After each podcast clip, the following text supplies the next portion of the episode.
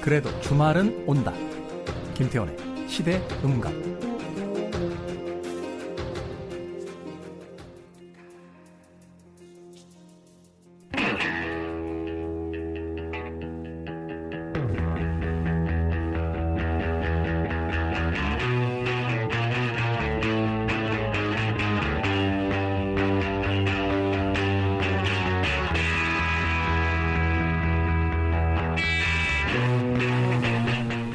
이천십구 년도 하반기에 접어들었습니다.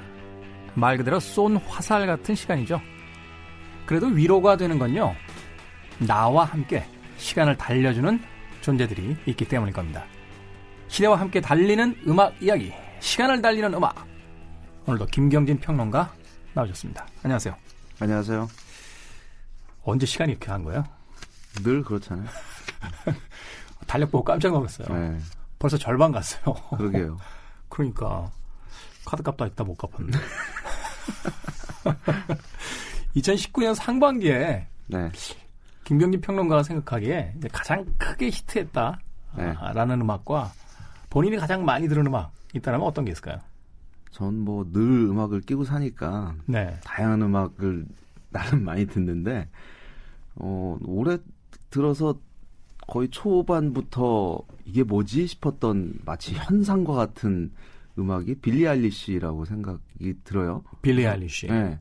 빌리 아일리시 그 배드 가이가 지금도 아마 그 우리나라 음악 사이트 종합 차트에 탑 텐 안에 들어있거든요. 네. 그러니까 팝 음악이 이렇게 상위권에 오래 머물러 있는 경우는 굉장히 오랜만이에요. 그래서 그렇죠. 네. 네. 이게 뭘까? 이 현상이 뭘까? 과연.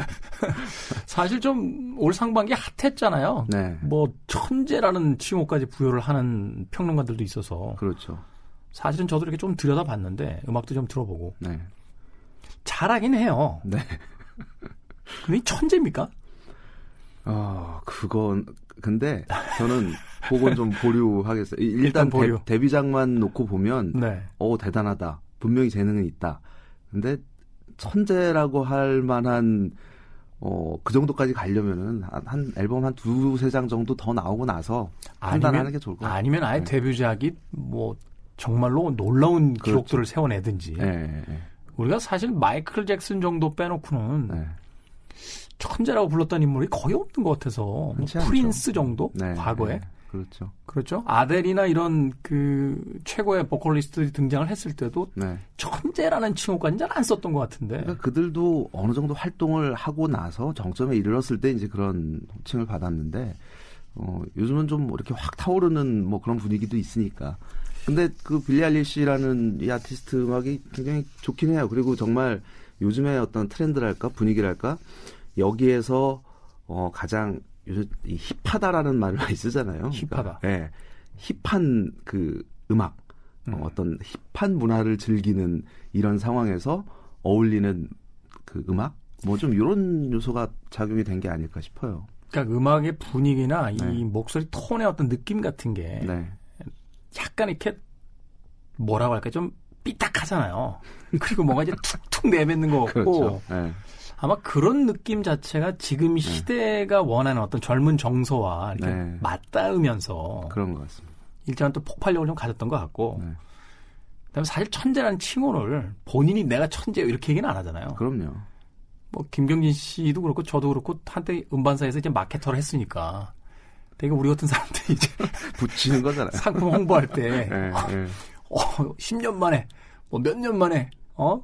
볼 수 없는 뭐 무슨 천재다 이렇게 네, 이제 네. 되게 홍보자로 쓰게 되는데 뭐 그런 영향이 있었던 게 아닌가 하는 생각을 해봤습니다. 네, 빌리 아일리시 아마 방송 들으신 분들 중에 좀 들어보신 분도 계실 거예요. 네, 어, 많이들 들어보셨을 거예요 아마. 네. 그리고 사실 이제 못 들어보신 분들도 계실 것 같은데 천재에 대한 평가는 그 여러분들께 좀 맡기겠습니다. 한번 들어보시기를 바라겠습니다. 개인적으로는 어떤 음악 많이 들으셨어요 상반기에?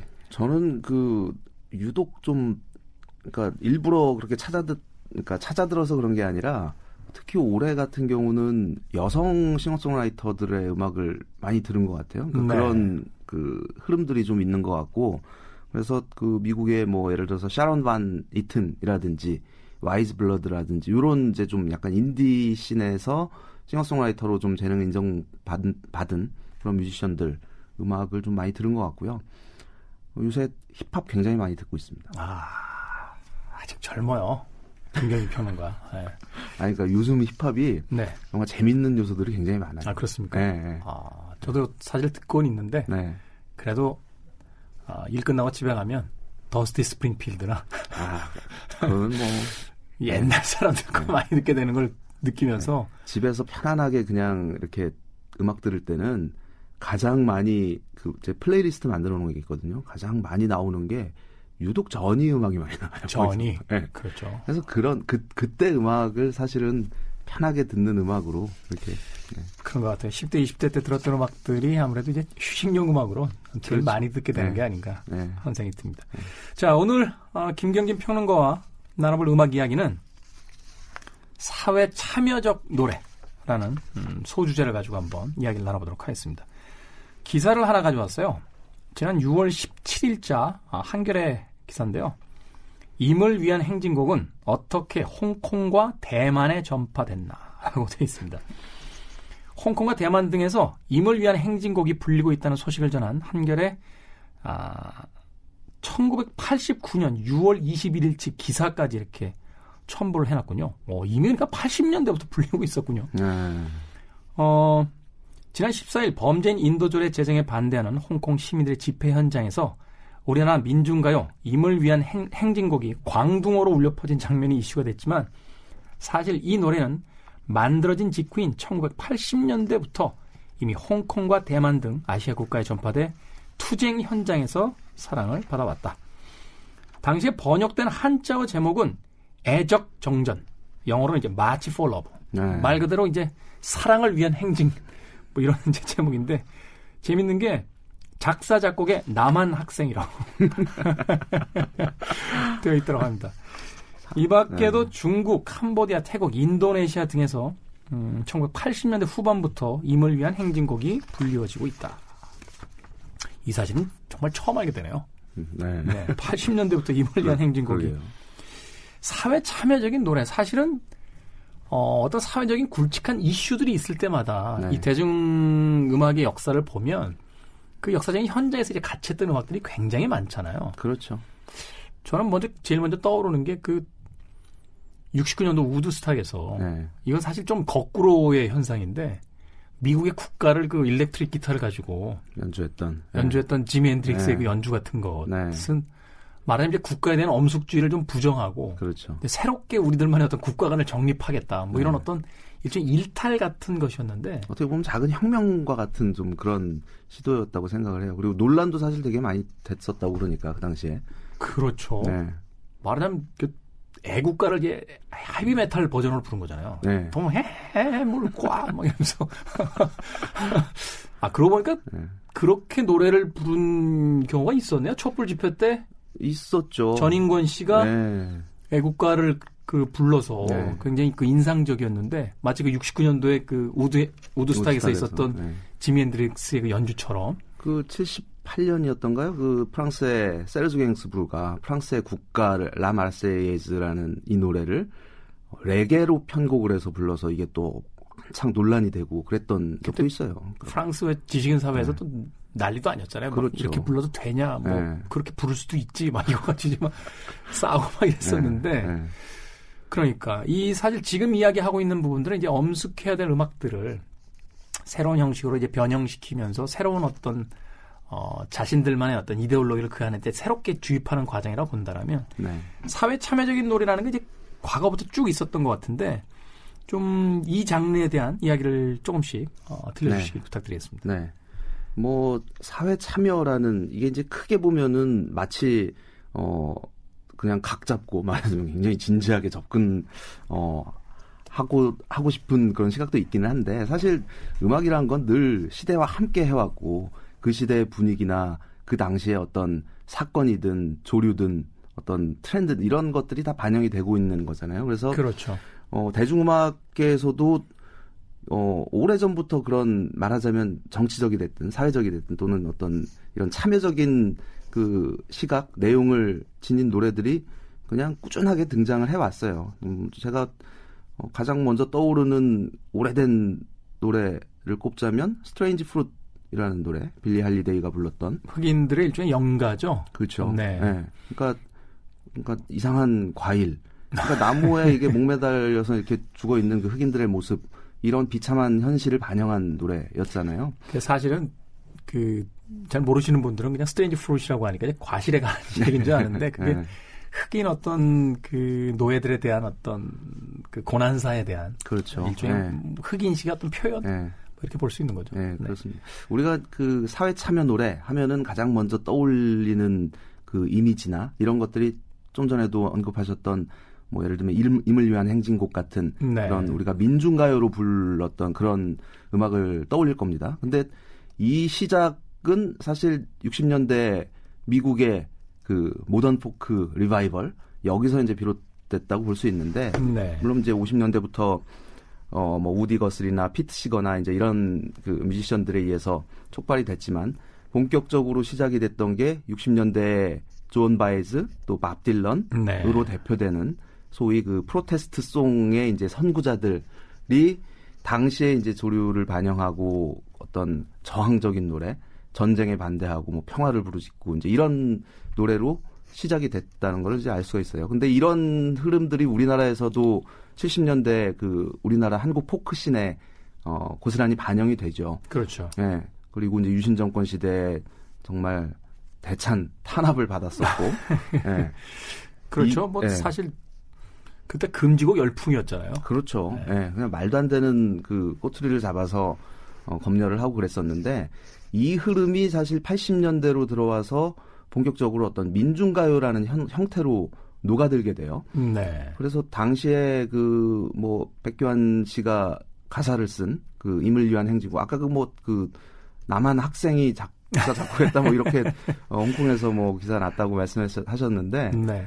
작곡한 사람은 김종률이라는 사람이죠. 그 김종률. 대학가요제 그 영남과 강진이라는 팀으로 어, 입선을 했었던. 네. 그러니까 어떻게 보면 뭐 학생이라는 표현이 뭐 맞기도 한 것 같아요. 절반은 맞다고 네, 봐야죠. 네. 네. 그래서 이걸로 대표돼서 당시 이제 그 민주화 운동 현장에서 굉장히 많은 많은 노래들이 새롭게 만들어지거나 아니면 기존에 있던 노래를 가사를 바꿔서 어, 불 현장에서 불린 노래들을 민중가요라고 일컬었죠. 그리고 뭐 여러 대학들을 중심으로 그 퍼져나갔던 그런 음악 동아리들, 그러니까 노래패라고 불렸던 뭐 메아리라든지 여러 그 어, 음악패가 있잖아요. 그렇죠. 그리고, 뭐 노처사로 네. 이제 대변되는. 그렇죠. 네. 네. 노, 노래를 찾는 사람들은 상업적인 성공까지 심지어 거두었고. 네. 네. 그래서 이런 그 민중가요의 흐름은 사실은 어찌 보면 구십 년대 초반을 끝으로 그냥 거의 우리 그 곁에서는 좀 사라진 듯한 그런 느낌이 들어요. 사실 이제 네. 대학 운동권이 이제 와해되고 네. 어, 사실 이제 새로운 이슈를 이제 만들어내지 못하면서 사실상 이제 소멸돼 가면서 그렇죠. 대학가를 중심으로 퍼져나갔던 민중가요도 이제 조금씩 사라져갔고 네. 이제 노동 현장 쪽에서만 그 계속 네. 일종의 어떤 명맥을 유지하면서 과거의 그렇죠. 곡들이 네. 이제 시위 현장에서 이제 계속 등장했던 뭐 요 정도만 남아 있었던 거잖아요. 그렇죠. 네.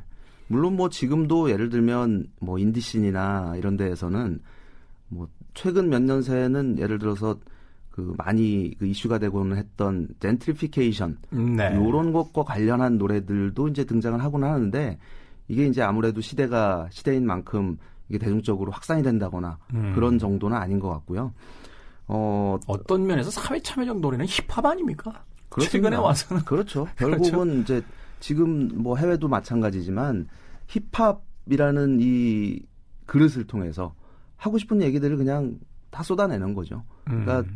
결국 지금 이십일 세기의 사회 참여 노래의 선봉에 서 있는 장르는 결국 힙합이라고 볼 수 있죠. 그걸 네. 사실은 과거에는 포크와 락 음악이 이 역할을 했다고 하면 지금의 락 음악은 어, 말 그대로 그냥 신변잡기 또는 어, 예쁜 정서 뭐 음. 이런 이제 쪽으로 좀 많이 어, 부드러워진 것 같고 어, 힙합 쪽으로 이제 다 많이 쏠려 있는 것 같습니다.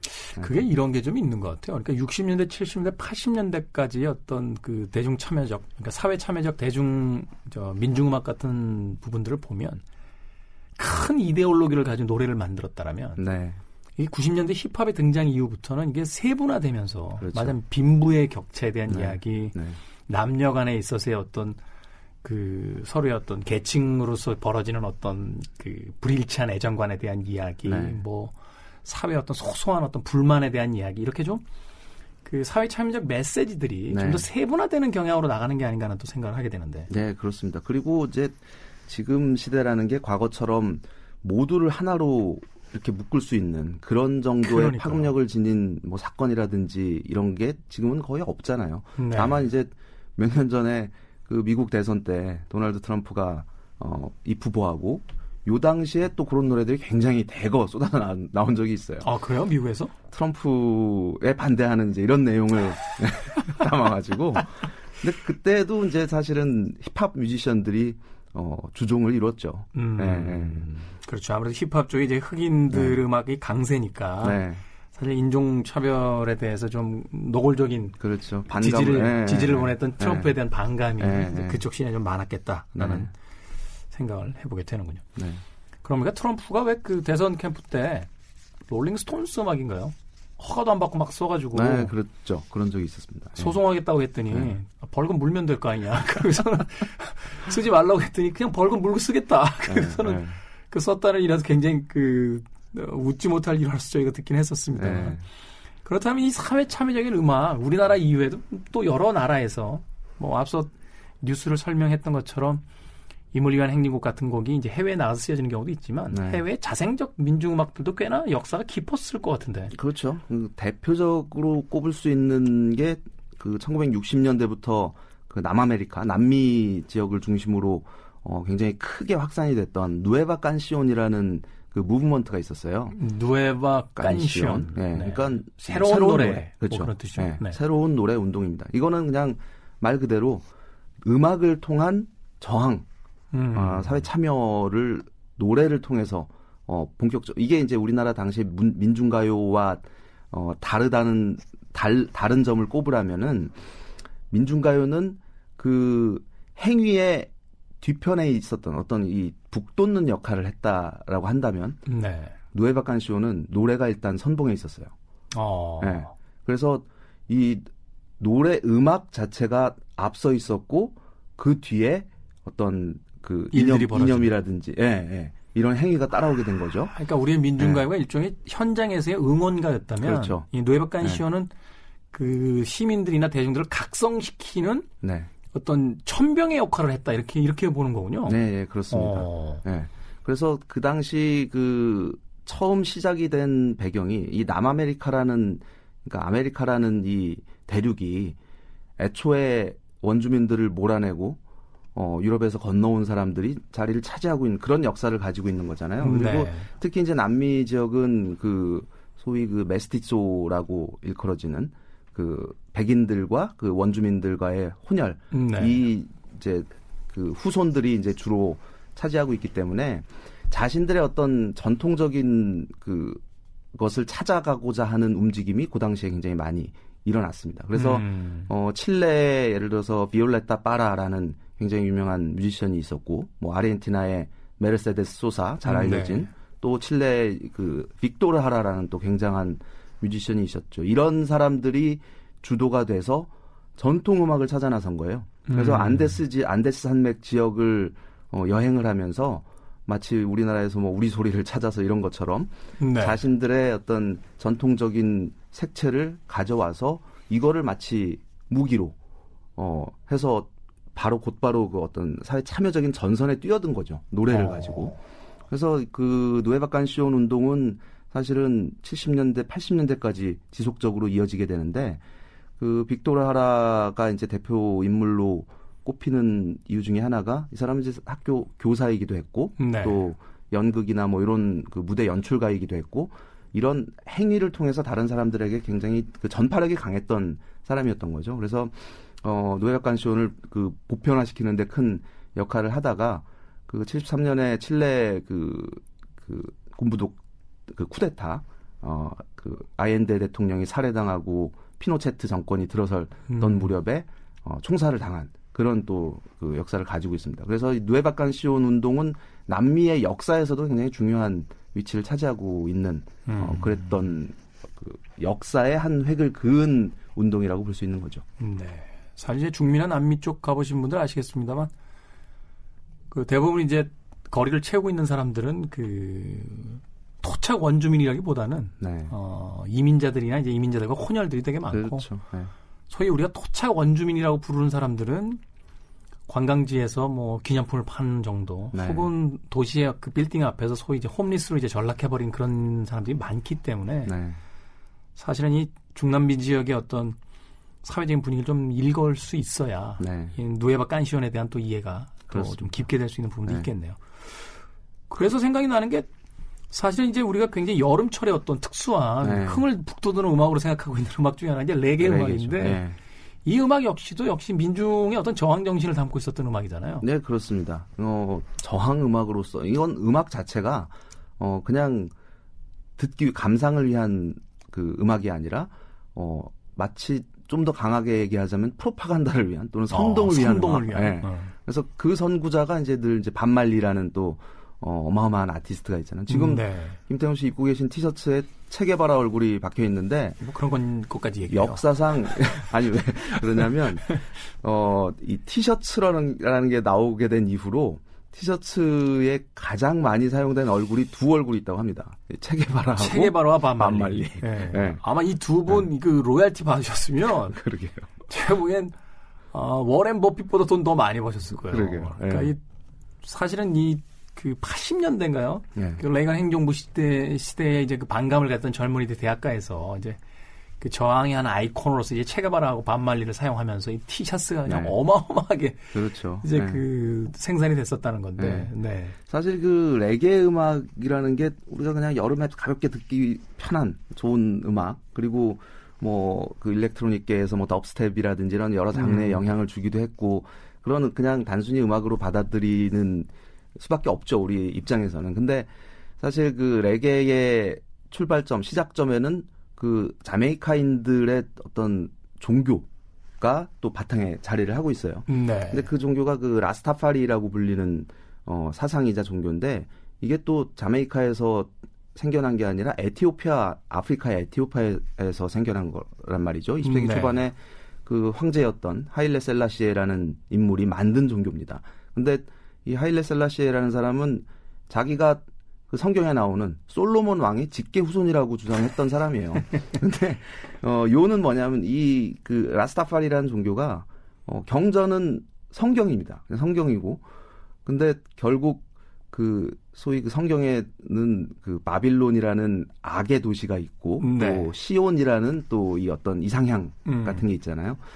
어, 그 백인으로 대표되는 바빌론을 문명. 떠나서 음. 어, 흑인의 어떤 천국, 그러니까 우리의 이상향인 시온으로 돌아가자. 네. 이게 이 라스타파리의 핵심입니다.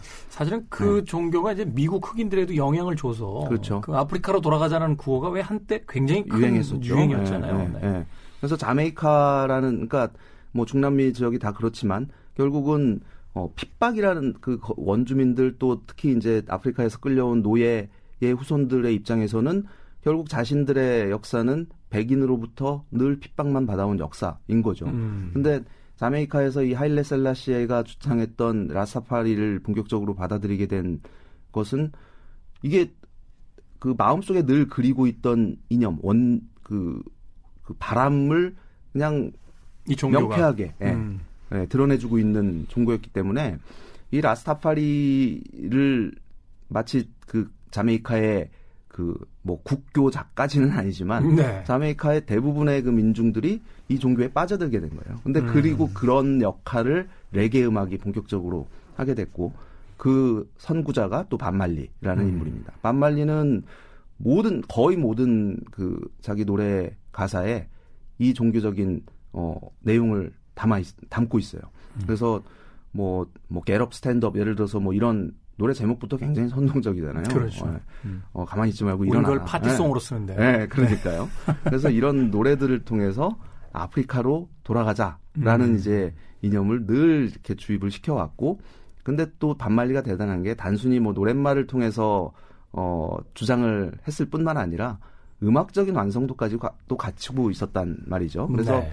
레게 음악 자체, 레게가 사실은 굉장히 단순한 음악이잖아요. 쿵짝쿵짝하는 이 사박자의 그 뒷부분에 그냥 강세만 두면은 레게가 되는 거잖아요. 근데 그래서 그 음악적으로는 사실 비판도 많이 받았죠. 이게 이게 뭐냐, 이건 뭐 발전의 여지가 있는 것도 아니고 계속 반복이니까 네, 네. 다 똑같고 말하자면 음. 그런 비판이 있었음에도 어, 밥 말리가 위대하다라는 호칭을 지금까지도 계속 그런 평가를 받고 받을 수 있는 이유는 결국 이 레게라는 음악 스타일을 통해서 여기서 또 다양한 그 색깔 또 음. 스타일을 선보였고 그게 또 음악적인 완성도를 갖추고 있었기 때문이 아닌가 하는 생각을 하게 됩니다. 네, 그 가지고 있었던 이념뿐만이 아니라 그 음악적 완성도를 통해서 이제 전 세계로 퍼져나가게 되면서 그렇죠.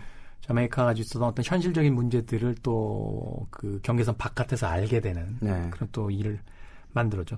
가장 핵심적이었던 게 왜 No Woman No Cry라는 곡에 대해서 네. 우리는 사실 이 얼마나 무식하던 시절이었냐면 자메이카라는 나라에 대한 어떤 역사적 배경을 모르니까 네. No Woman No Cry에 대한 해석이 분분하던 시절이 있었잖아요. 그러니까 뭐 여자가 없으면 울 일이 없다, 울지도 않으면 여자도 아니다, 네, 뭐 별, 네. 별 이상한 해석이 많았고 실제로 저희 팔십 년대 라디오 들으면 네. 라디오 디제이들이 그렇게 해석을 했어요. 맞아요. 저는 네. 정말 아직도 생각나는 게 그때 그 테이프 그 음반이 나오면 음반 그, 그 제목 크레딧에 한글로 써야 되잖아요. 한글 번역이 네. 돼서 네. 이제 네. 담겨 있단 말이죠. 근데 진짜 No Woman No Cry는 울지 않는 여자는 여자가 아니다라고 번역이 돼 있었어요. 그래서 아, No Woman No Cry 그렇게 그렇게 생각을 하고 있었죠. 그러니까 이게 정확한 뜻이 그게 아니잖아요. 네. 여자야 울지 마세요. 그죠? 어, 이거죠. 근데 No 안 돼요. 네, 네, 네. Woman 여자요. 네, no 네. Cry 울지 마세요. 이런 뜻인데 이게 그 밥 말리로서는 굉장히 드문 사랑 노래입니다. 자기 음. 아내에게 음. 바치는 음. 자기 그러니까 그 아내도 그 밥 말리, 밥 말리 밴드의 그 백 보컬 네. 네, 팀의 이제 한 명이었는데 늘 고생만 하는 아내에게 이제 바친 음. 일종의 이제 그런 러브송이었던 거죠. 그리고 또 이 우먼이라는 네. 걸 자기 아내이자 또 자메이카로 그렇죠. 또 해석을 네, 하잖아요. 네, 그렇죠. 아, 네. 네, 네. 그래서 뭐 그런 곡들을 비롯해서 굉장히 많은 명곡을 남겼고 또 에릭 클랩튼이 또 그 리메이크를 해서 히트를 시킨 I Shot the Sheriff. I Shot the Sheriff. 뭐 네. 그런 또 정말 강한 노래죠. 우리나라에서는 금지곡이기도 했던. 사실 그렇게 따져본다면 이 사회, 참여적인 노래라는 것은 네. 그 역사적으로 어떤 핍박이 있었던 어, 권력에 의해서 억압받았던 혹은 타 민족이나 국가에 의해서 이제 그 제압당했던 역사를 가진 나라에는 네. 거의 공통적으로 이제 등장하고 있는 게 아닌가 하는 생각이 드는데 그렇습니다. 네. 이런 음악들이 아직도 지구촌 여기저기서 불려지고 있다는 건 사실은 우리 사회가 아직도 모순 속에 있다는 걸 이제 그럼요. 네. 반증하는 예가 될 것 같은데 네. 부조리라는 건 늘 있으니까 그래서 음, 그렇죠. 그런 그 음악 중에서 또 작년에 굉장히 많은 화제가 됐던 노래가 한 곡이 있어요. 그 Childish Gambino라는 래퍼이면서 또 배우인 이번에 그 이번 달에 그 라이온 킹 그 실사 영화가 개봉이 되잖아요. 네네. 라이온 킹에서 그 심바 목소리를 맡은 인물이 요 찰 찰디스 찰디스 감비노. 본명이 이제 도널드 글로버이고 네. 그 뭐 스타워즈 한 솔로 막 이런 데서 나오고 그랬잖아요. 네. 근데 이 찰디스 감비노가 작년에 어, 싱글을 하나 발표를 하는데 이게 어마어마한 파장을 불러일으켰어요. 네. 이 뮤직비디오 처음 해보고요. 네. 처음에 시작과 동시에 그 뭐 방송에서 적합한지 모르겠으면 총으로 사람을 쏴버리잖아요. 그렇죠. 어, 네. 거기서 한 방 맞은 듯한 네, 기분이었는데 네, 네, 네. 네. This is America라는 네. 곡이었죠.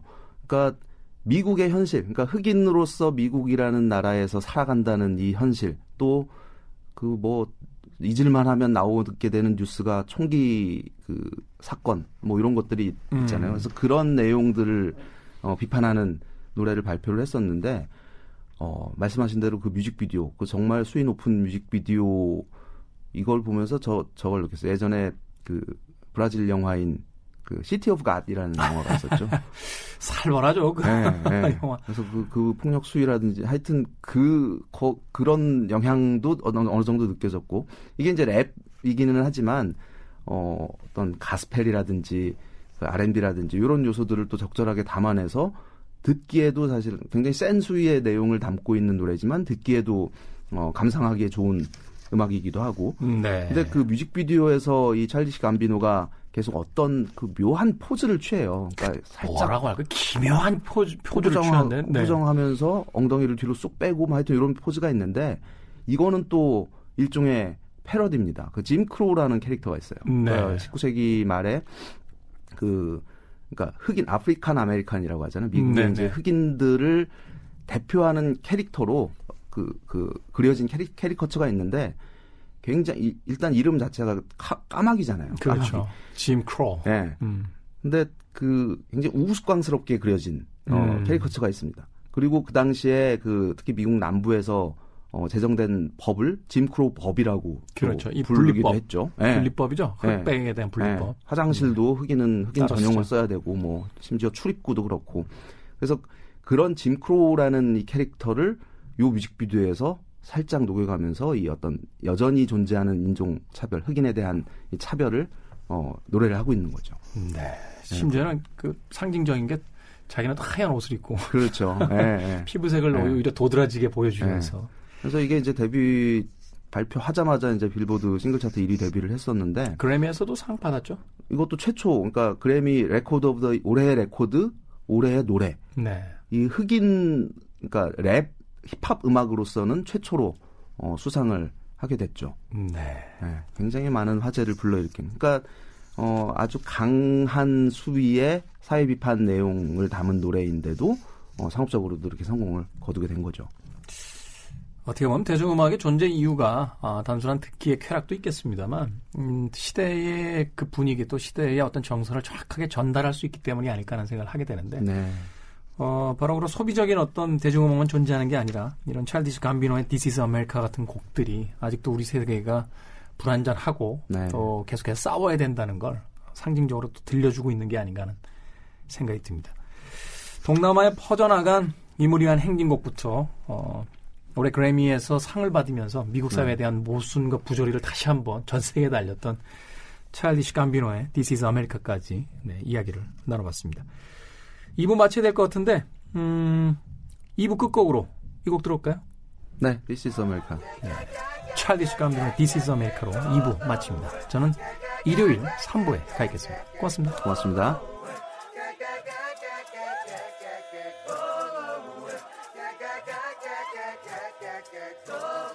We just wanna party.